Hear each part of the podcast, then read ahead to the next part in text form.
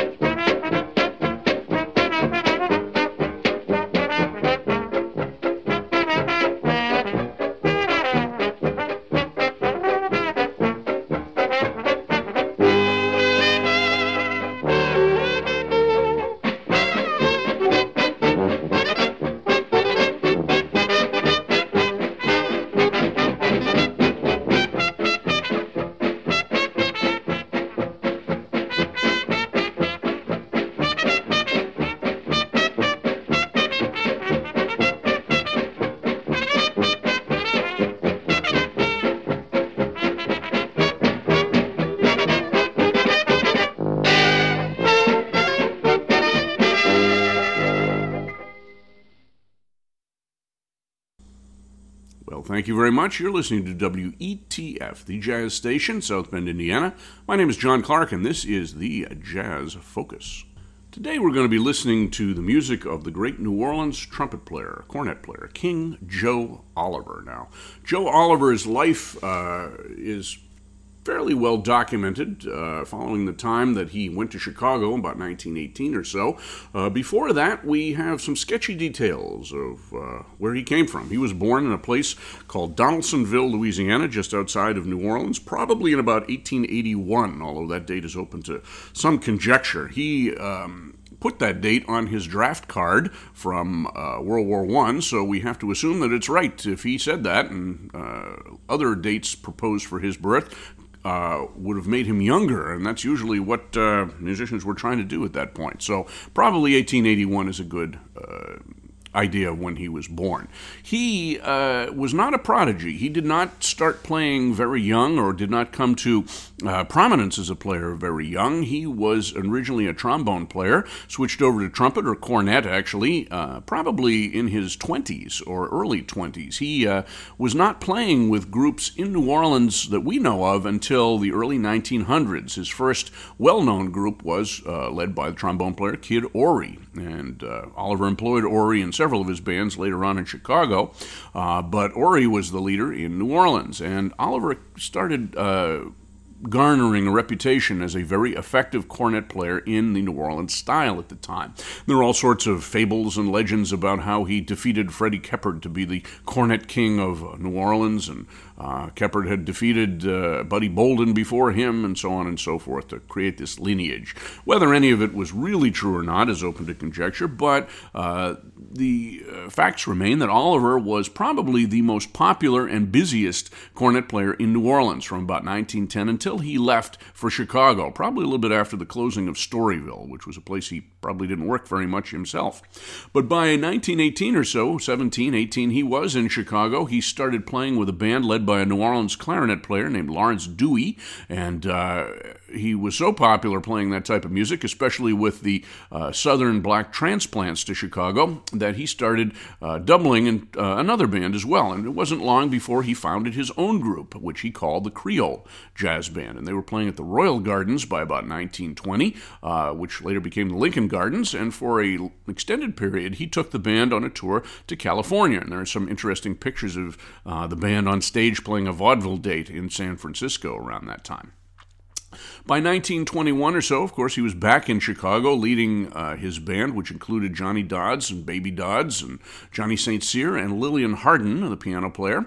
Uh, he decided he wanted a little more heft for his band, probably not because he couldn't play anymore, but because the ballrooms uh, that they were playing in were getting larger and larger and needed a little bit more uh, sound to his group. So he added a trumpet player, another trumpet player or a cornet player at the time, and that was Louis Armstrong, who had been a protege of Oliver's in New Orleans. He brought Armstrong up in about 1921, and uh, this was the group that made the initial uh, series of recordings under the title King Oliver and his Creole Jazz Band. And this is the first large uh, body of recordings by a black jazz group from the period, and certainly the first from a New Orleans group. And uh, after a year or two, uh, the band started uh, disintegrating for many reasons, but uh, Oliver decided to enlarge the group, and he added a couple of saxophone players and started playing more arrangements to go along with the tide of popular music at the time. They played stock arrangements, they played dance music, and so forth. Uh, by the late 1920s, Oliver was in New York, probably about 19 late 27, or early 28. Uh, he brought a band east. Uh, he thought he had an engagement lined up at the Savoy Ballroom, which fell apart. And he found that his type of music uh, was considered kind of old fashioned by 1928 standards in New York. Uh, African American and white audiences were listening to black bands in Harlem, uh, like Fletcher Henderson's band and Charlie Johnson and Duke Ellington and so forth. And they played a more up to date style was anticipating the swing era. Oliver's band was more rooted in the older New Orleans style. So he didn't get the jobs that he probably uh, anticipated and uh, had some financial hard times as well. He was put to work in the recording studios by his New Orleans friend Clarence Williams on piano. We did a podcast on that group, or, or the Clarence Williams recordings featuring King Oliver a while back. Take a listen to the Jazz Focus podcast on Anchor.fm and Spotify and Apple Music if you'd like to hear that. Uh, and he, Oliver, made uh, a series of recordings with his own band beginning in about 1929 and going into 1930. These were done for RCA Victor and uh, consisted of musicians who probably were not full time employees of Oliver because he didn't have enough work to keep a band busy. He took groups out on, on short tours and uh, New York engagements, and he used, uh, I guess, what you'd have to call the B level of Harlem musicians at the time, uh, although some of them became quite prominent later on. We started out the show with uh, two tunes by King Oliver. The first one was called the New Orleans Stomp or excuse me, New Orleans Shout, and that was uh, written in uh, conjunction with his nephew. We think it's his nephew anyway, who was also the second trumpet player on the date, a man named Dave Nelson. Then we went to I Want You Just Myself, a King Oliver tune. These featured uh, as I said, King Oliver probably playing the trumpet solos, although it's a little hard to distinguish sometimes. Usually on these recordings, the muted solos are by Oliver, but we may see one or two where we have a trumpet player who is probably imitating Oliver because uh, the leader's uh, chops were just not up to playing that day. He was having severe dental problems at this stage of his career, which ended his playing career a few years later. Uh, Dave Nelson plays some other solos, which we'll talk about. Uh, Jimmy Archey is the trombone player on many of these recordings. He became better known in the Dixieland revival of the 1950s and 60s, playing with some New Orleans bands and also some New York bands as well, playing Dixieland. But in the 1920s and 30s, he was known as a lead trombone player in numerous big bands. He played with uh, Benny Carter's band, he played with Luis Russell's band, and quite a few others. On the in the reed section, I should say, there was a floating cast of characters. On these two recordings, we're going to hear the great Hilton Jefferson, who was a lead alto player for so many bands in the 30s, 40s, and 50s. Here, he was uh, not terribly well known. He plays the alto solo on New Orleans Shout and the clarinet solo on I Want You Just Myself. Uh, the alto solo on that second tune is by a fellow named Glyn Paque, who uh, was uh, prominent in, in, in, several bands in the 20s, but who moved to Europe in the 1930s and actually recorded quite frequently over there. On tenor, we have a fellow named Charles Frazier, who was well featured at the beginning of I Want You Just Myself, playing a very high register solo that uh, you might have mistaken for an alto sax, but indeed it was tenor. On New Orleans Shout, uh, we're going, we heard on piano Don Frye, who plays on some of these sessions, a very good stride pianist, but he was eclipsed on I Want You Just Myself by the dean of the Harlem stride pianist, James P. Johnson, who was uh, involved on that date. Uh, also on New Orleans Shout, we heard a guitar solo, uh, which was unusual. There were not many guitar or banjo solos on these sides. Don't know who it was, although it might have been the white studio player Roy Smeck who played Hawaiian guitar on another tune from that session. We also heard uh, well, as I said, James P. Johnson on the next side. So other people in this band were uh, Arthur Taylor on banjo, and we do know who the banjo player was, either Edmund Jones or Freddie Moore on drums, and Clinton Walker on tuba. And he had a marvelous tuba sound, and he was very well recorded on these RCA Victor sessions, and uh, his sound really gave the character to a lot of these recordings.